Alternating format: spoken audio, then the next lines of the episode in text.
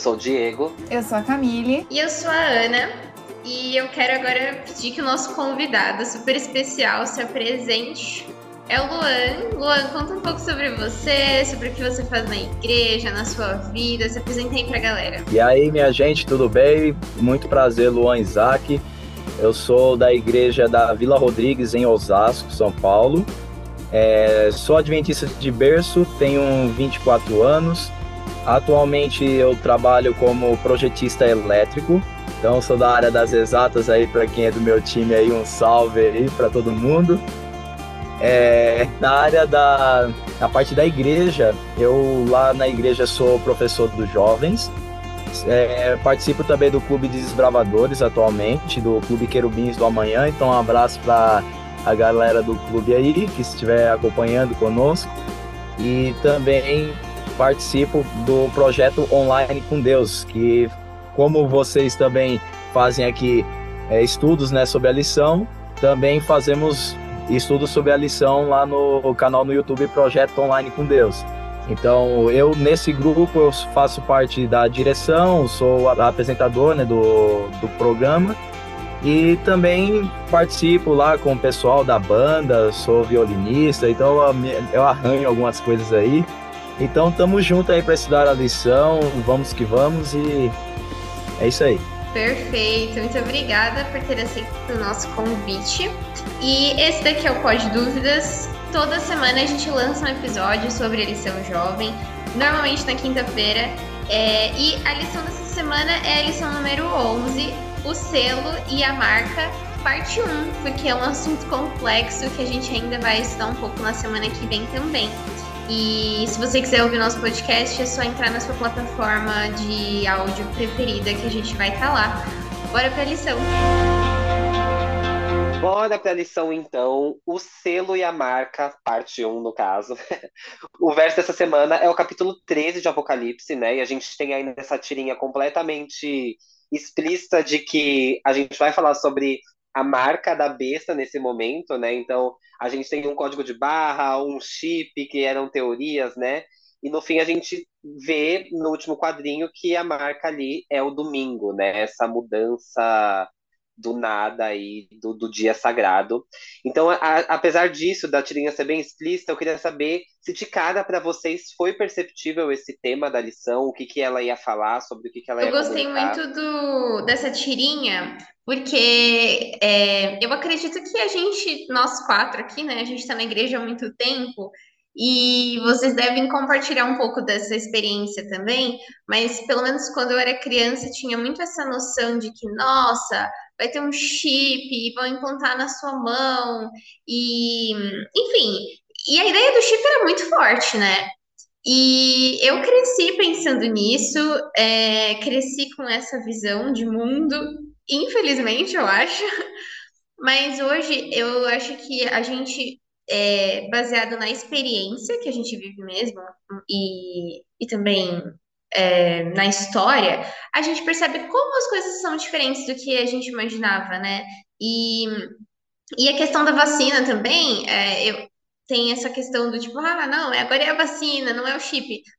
E eu acho que o foco não é a ação em si do chip ou da vacina, mas as circunstâncias que levam a gente a pensar que pode ser a vacina, pode ser o chip. Então, é, eu acho que tudo caminha para o mesmo lugar independente se é vacina, se é chip, e a gente sabe que não é. E aí tem esse menino falando, né? Esse menino sempre aparece no vídeo, é o meme do, do óbvio, né? Ele sempre mostra. Não, você tá fazendo do jeito mais difícil, quando na verdade tudo tá tão óbvio desse jeito, né? E aí ele vai mostrar que, na verdade, a questão do sábado é muito superior a qualquer chip, vacina, código que a gente possa imaginar. A questão do sábado é primordial, né? É, a parte da, da tirinha aqui, esse tema aí, para quem é adventista de berço como eu, vou todo mundo aqui, você, Ana, Camille e o Diego são adventistas de berço, só para saber? Desde novo, desde novo, mas não sou de berço, não. Ah, legal, a Ana e a Camille são. É interessante, porque esse tema, é, praticamente, nós já ouvimos falar, não foi uma vez, não foi duas, foi dez mil vezes já. E e muita gente parece que não, mas tem pessoas ainda que acreditam que o, a marca da besta é todas essas coisas que estamos vendo aqui nessa tirinha, né? Ah, assim, a princípio, quando, eh, eu estava nessa discussão até com o pessoal lá da, da igreja, né, eu e os jovens, e a gente tinha gravado, né, eu e a equipe do Projeto Online com Deus, e a gente comentou sobre essa tirinha e falou, olha, realmente a marca da besta é o domingo, ah, tá bem explícito isso na Bíblia, mas alguma coisa na área da tecnologia eu, eu particularmente acho que vai acontecer só para assim bloquear a pessoa de comprar ou não vender, porque não tem como você realmente é, vamos supor, eu vou sou uma pessoa que é comerciante, vou lá vender o meu produto, como que as pessoas vão realmente saber através da internet, essas coisas do tipo, se eu sou realmente adventista, pode ser o guardador do sábado. É, alguma coisa vai ter que acontecer na tecnologia para bloquear todas as minhas contas. Através do meu testemunho pessoal, as pessoas vão descobrir ou coisa do tipo para fazer esse bloco para não deixar eu fazer essas coisas. Né? A Bíblia fala que claramente vai ter um decreto que não vai poder fazer X ou Y. Como que vai ser feito isso? Só Deus sabe.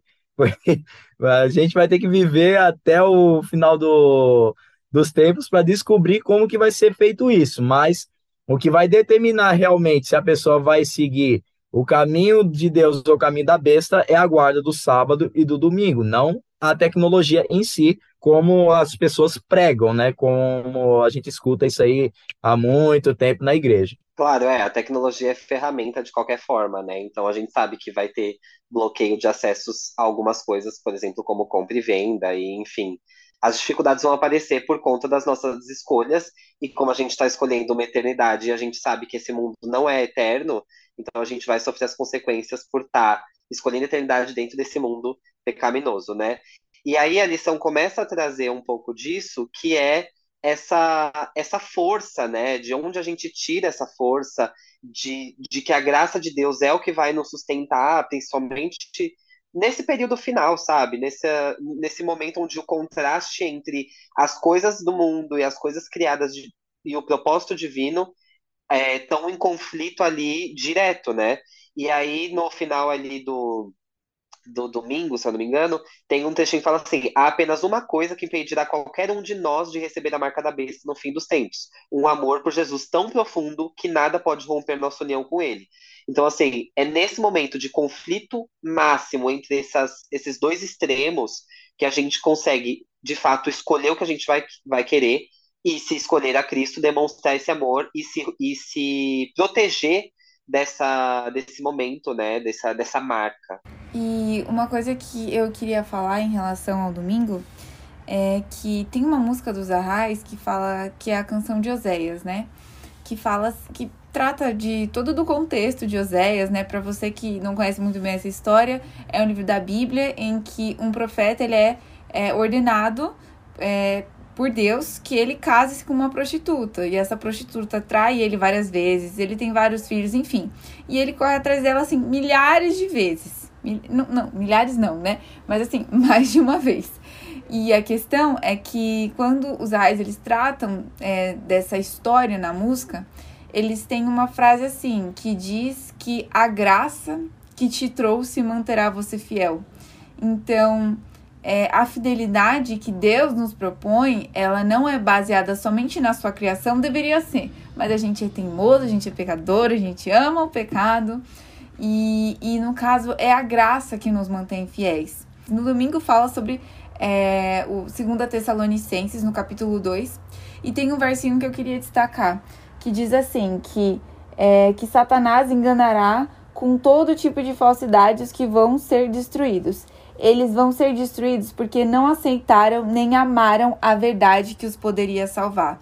Então, é, essa aceitação, não adianta você só aceitar, sabe? Precisa ter um amor. Porque, é, segundo, acho que está em Eclesiastes, se eu não me engane, diz que é, o amor ele é mais forte que a morte. Entendeu? Então, é, a única forma de você se, é, se entregar para a morte de um jeito assim tão Tipo, ai, não, pode me matar, que nem tem uma história que eu amo, que é de Jerônimo, que Jerônimo, tipo, era um um, é, um protestante lá, assim, lá da época da reforma. E, e assim, queimar ele e tal, porque ele não, não ia negar a Bíblia, a palavra de Deus. E daí a galera ia pôr fogo, tipo, atrás dele. Aí ele falou pra pessoa que ia fazer isso assim, ó, põe fogo na minha frente, porque se eu não acreditasse nisso, eu não estaria aqui. Sabe? Então, a única forma da gente ter essa coragem não é nenhuma tradição, não é, não é o meu a, a minha bondade que existe em mim, que não existe muita bondade, não, é só farsa, né? Porque o que é bom é Jesus que põe. Mas é, é esse amor, sabe? Porque somente o amor, ele é mais forte que a morte. E, e mais, é, voltando um pouquinho com, com o que o Diego disse, esse amor leva uma ação, porque o, o amor é uma ação. Quando a gente lê em é, 1 Coríntios 13, lá coloca o amor como algo intencional, como uma ação, não só como uma ideia. E a, a lição nesse ponto vem falar sobre um, uma questão muito importante, que é a questão do engano, né? A lição já vem falando isso em alguns momentos, da questão da embriaguez, da questão de usar o suco de uva fermentado ali para embriagar o mundo. E esse é o plano de Satanás. Ele vai pegar pessoas cristãs, pessoas crentes ali em, em Cristo mesmo, e fazer com que a opinião dela altere levemente, e aí já não torna a verdade bíblica, já não torna a verdade de Cristo, e que essas pessoas preguem isso, porque daí é a verdade de acordo com a visão dela. E a gente sabe que a gente está vivendo num mundo onde o algoritmo controla muito a gente, as nossas bolhas são muito formadas, principalmente digitalmente, e quando a gente encontra meios que concordam com a gente ou que pensam como a gente, a gente se agarra. E acho que é o momento certo, assim, para Satanás trabalhar dentro disso. Porque a gente vai ver religiões novas se formando e falando, pô, ali tá Deus, e ali tá Deus do jeito que eu quero. E que não é Deus, né? Então o Satanás vai usar disso, e aí a marca da besta surge daí, né? Porque daí a gente vem pautado de uma religião, uma, uma ideia embasada numa religião, principalmente o domingo, né? Vamos deixar o dia como o dia da família e que venha, vamos unir todo mundo, sabe?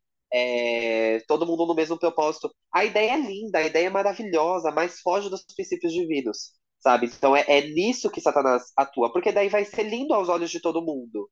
E é desse jeito, é, é, é perfeito, é uma ideia utópica, maravilhosa. Mas era o plano de Deus? Não. Então aí que tá o risco. É, a falsificação já vem desde o início da, do nosso mundo, né? Satanás, ele praticamente só mudou as formas que ele ia fazendo conforme os, as histórias que iam acontecendo. E comentando essa questão que você falou, Diego, sobre as pessoas, tipo assim, a religião que me agrada, essa questão já é desde o início do mundo. Abel e Caim, eles viveram isso. Caim, ele literalmente chegou e falou: Ó, é, o meu jeito de adorar é, é X, eu vou oferecer os frutos, pronto e acabou. Deus é obrigado a aceitar o que, o que eu estou oferecendo aqui, ele que se vire com isso. É, e isso daí, meu, desde o início do nosso planeta, nós vamos ver isso aí até os últimos dias. Uma coisa que a gente deveria, na verdade, aprender com os erros dos outros a, a humanidade ela vai errar em tantas coisas pequenas que essas coisas pequenas vão fazer com que as pessoas percam a salvação. E se a gente mesmo, que estamos hoje na igreja, não ficar ligados com as artimanhas de Satanás, é, a gente vai cair. Então, isso aí é um recado, não é para as pessoas somente que estão lá fora, que já estão é, vivendo a vida do jeito que quer, mas para nós mesmos que somos da igreja, tomar cuidado com as nossas atitudes, porque erros do passado vão acontecer novamente, e se a gente não ficar ligados ali para fazer o nosso próprio algoritmo também através do Espírito Santo em filtrar o que é serve e o que não serve, a gente pode cair e, e a gente acabar recebendo essa marca aqui que não é nada legal, né? Porque na verdade a gente tem que pegar o selo de Deus que é totalmente contrário à marca da besta. Isso que você falou foi muito legal, me lembrou um verso uh, que, se não me engano, está em Cantares, que vai dizer o seguinte: é, cuidado com as raposas e as raposinhas. porque as, é como se elas representassem esses erros, né, na, é, que nos assombram e nos cercam. E as raposas, elas são fáceis de identificar, porque são animais grandes, mas as raposinhas são mais astutas, elas são menores, e você tem que vigiar melhor para ter certeza de que elas não estão entrando ou saindo, enfim. É, é uma analogia só para a gente ter a noção de que é, as coisas claramente erradas, essas são fáceis de distinguir, né? Essas eu olho e já sei, não, isso é claramente errado. Mas o mais perigoso não são essas, porque essas eu sei muito bem que eu não devo é, seguir. O problema são aquelas que não parecem erradas. E eu acho que isso é até é uma continuação um pouco da semana passada, né? Que a gente conversou um pouco sobre a questão do, do sábado e do domingo e da imortalidade da alma. E se a gente não entende esses dois pontos, a gente abre uma, uma penca de brechas para outras mentiras e para outros ensinamentos falsos. E, e eu acredito que se a gente não começar ativamente e com vontade de, de, de ter mais discernimento do que é certo e do que é errado, e nem sempre a gente vai saber certinho, mas pelo menos pensar, nossa, isso é duvidoso, é, se a gente não começar desde agora, quando chegar o momento mais crítico, porque a gente já está nos momentos finais, né? Mas quando chegar no momento mais crítico, onde vou ter que tomar uma decisão muito preto no branco, é, eu não vou ter força suficiente para olhar para aquilo e falar, não, vou, não, não vou, é, vou ser fiel, não, não vou ser fiel, vou abrir essa brecha. Só que uma brecha nesse momento vai ser fatal, né? Então, Ana, a questão, ó, existem é, várias notas de dinheiro, né, no, no nosso Brasil. Por exemplo, eu não posso falsificar uma nota de três reais, porque a nota de três reais ela não existe. É óbvio que se eu, se eu ver uma nota de 3 reais, já vou bater o olho, vou perceber, poxa, ali tem uma coisa que não tá, não tem muito a ver. Agora, se é uma nota de 50, uma de 100 ou a de 200, que é a mais esperada de todas, poxa, aí se a pessoa não tá ligada ali nos sinais pequenininhos que a nota vai dizer se é verdadeira ou falsa, aí a pessoa cai no golpe e acabou. E eu tenho até uma história meu, essa história aqui é, é fantástica. É uma experiência que eu tive na minha empresa que vocês vão até achar meio, meio maluquice a coisa que aconteceu.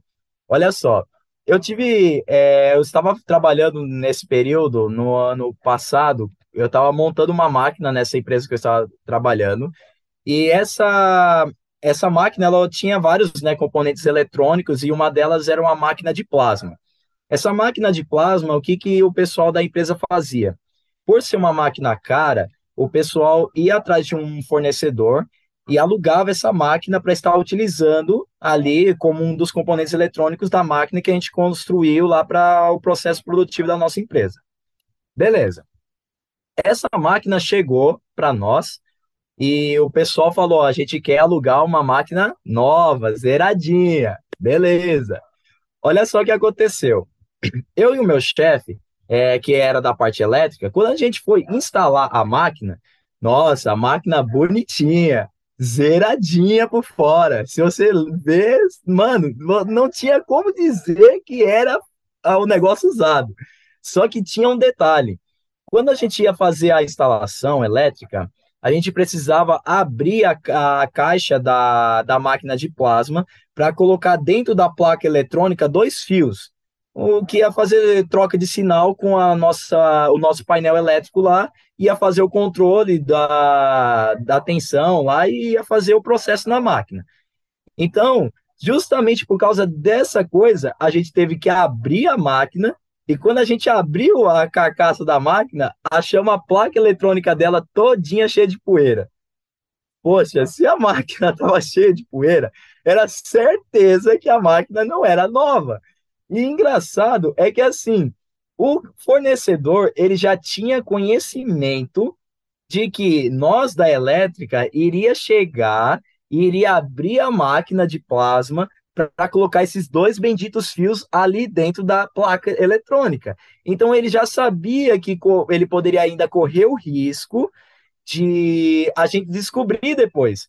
E se a gente, tipo, cagasse e andasse para o que a gente visse ali, mano, o negócio ia passar desapercebido. Se a gente não tivesse aberto a caixa dela, não iríamos descobrir nunca que aquela máquina era é, usada. Aí o cara depois teve que se virar lá depois com o pessoal da engenharia lá de compras para devolver, quebrou o contrato. Nossa, foi uma, uma loucura total. Mas perceba que se a pessoa não fica esperto nesses pequeninos detalhes, e puxando agora para a questão da lição, né? O Diego que comentou sobre essa questão dos é, argumentos que serão dados para que é, o domingo seja aceito no lugar do sábado, a gente vai cair, a gente, o pessoal vai aceitar coisa besta e vai perder a salvação, porque já sabe, né? O decreto é, ali é, é a última parte da história da humanidade em que se a pessoa decidir estar do lado de Deus, vai ser cravada a salvação. Se não decidiu estar do lado de Deus, já era e não vai ter como voltar atrás, porque ali realmente vai ser o evento que vai estar bem, a, bem na frente do fechamento da Porta da Graça. Então, se acontecer o fechamento da Porta da Graça, meu amigo, já era. Aí não tem como voltar atrás. Gente, então é isso. Partindo para o final da lição, tendo tudo, acho que a gente até foi com Deus, né? A gente falou bastante essa, essa semana. Mas assim, eu quero saber de vocês o que fica dessa, dessa lição dessa semana para a gente, assim, né? A gente sabe que semana que vem temos a parte 2, mas como que a gente resume essa parte 1 um, para que essa mensagem fique aí para a gente essa semana? Ah, eu vou fazer um comentário assim, breve, porque eu acho que a semana que vem vai complementar um pouco desse pensamento. Mas eu acho que o que a lição trouxe não é nada novo sobre o sol. Não é nada que a gente já não saiba ou que a gente já não tenha falado a respeito é aquela velha questão do vigiar e orar. É você saber discernir uh, o que é certo do que é errado. E você. E a gente não tem que inventar a roda, né? Nesses assuntos. A palavra é muito clara, é só você passar tempo com ela. E eu acho que esse é o nosso maior problema. A gente não tem tempo para passar tempo é, pensando nessas coisas, porque hoje parece tudo muito inútil. Às vezes eu posso cair nesse, é, nesse poço muito fundo de pensar que agora isso não é necessário.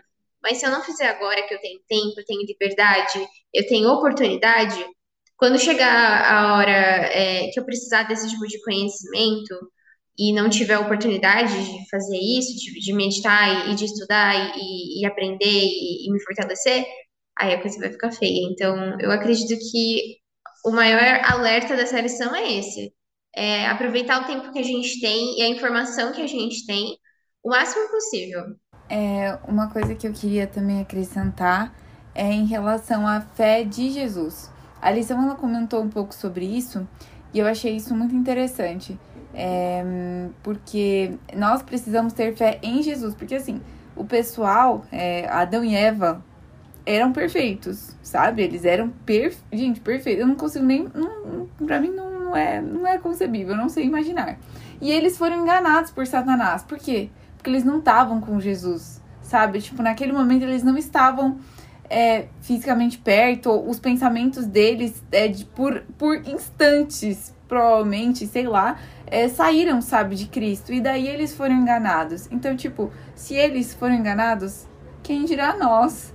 Pecadores de dois mil anos. Dois mil anos de pecado, gente. Então, assim, é, a gente precisa de Jesus. E não só a fé em Jesus, mas a fé de Jesus. E o que seria a fé de Jesus? Sabe, lá no momento em que ele estava na cruz, é, os pecados eram tão pesados sobre ele, a separação do pai era tão forte, tipo, ele estava longe do pai.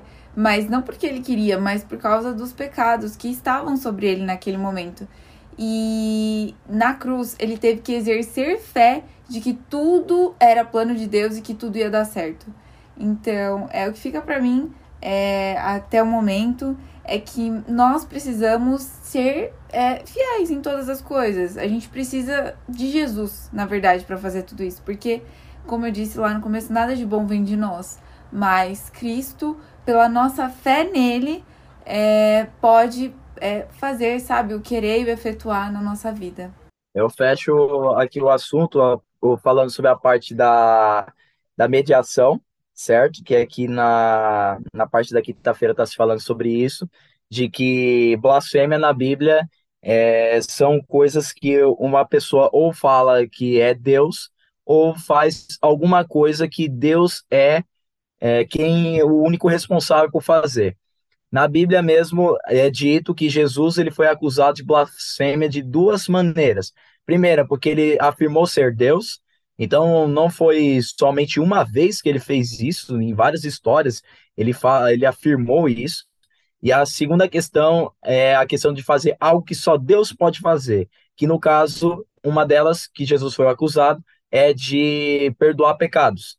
Então, possivelmente, essas duas coisas é que serão usadas por Satanás para confundir a mente das pessoas, para que elas acreditem na besta e recebam a marca dela posteriormente.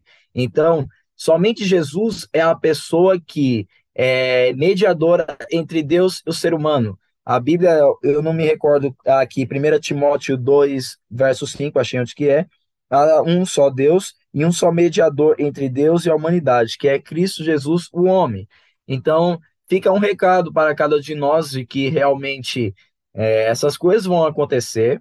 Se a gente não ter a fé de Jesus, é, somente ter fé em Jesus não vai mudar nada, certo? Precisamos ter a fé que ele tinha, e é justamente a fé que ele tinha é o que vai fazer com que nós, no tempo do fim, é, prosperemos e conseguiremos passar por esse momento difícil que vai ter na, na história da humanidade, é, passar ilesos e ir para o céu da, com a vitória, né? Com a vitória nas mãos e sair comemorando com Deus lá depois e falar para todas as outras gerações que nós vivemos a, a pior história de todas da humanidade, porque realmente é a última perseguição que vai ter na, no final desses tempos, vai ser a pior que a humanidade já teve. Então, eu acho que a pessoa que realmente viver isso e chegar lá no céu vai ter o privilégio de contar para todo mundo.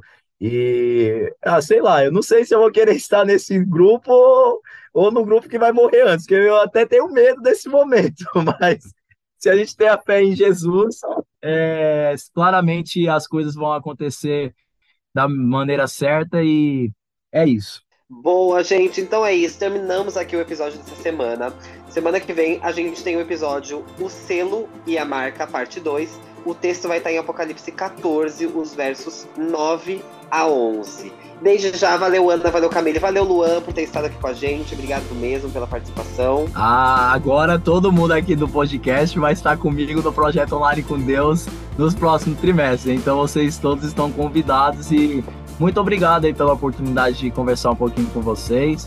E espero que cada um de nós aí possamos continuar nosso estudo da lição e vamos para cima, né? Porque temos que nos preparar para a volta de Jesus. 100%, bora lá. Então é isso, gente. Beijo pra vocês e até semana que vem. Até. Até mais. Tchau.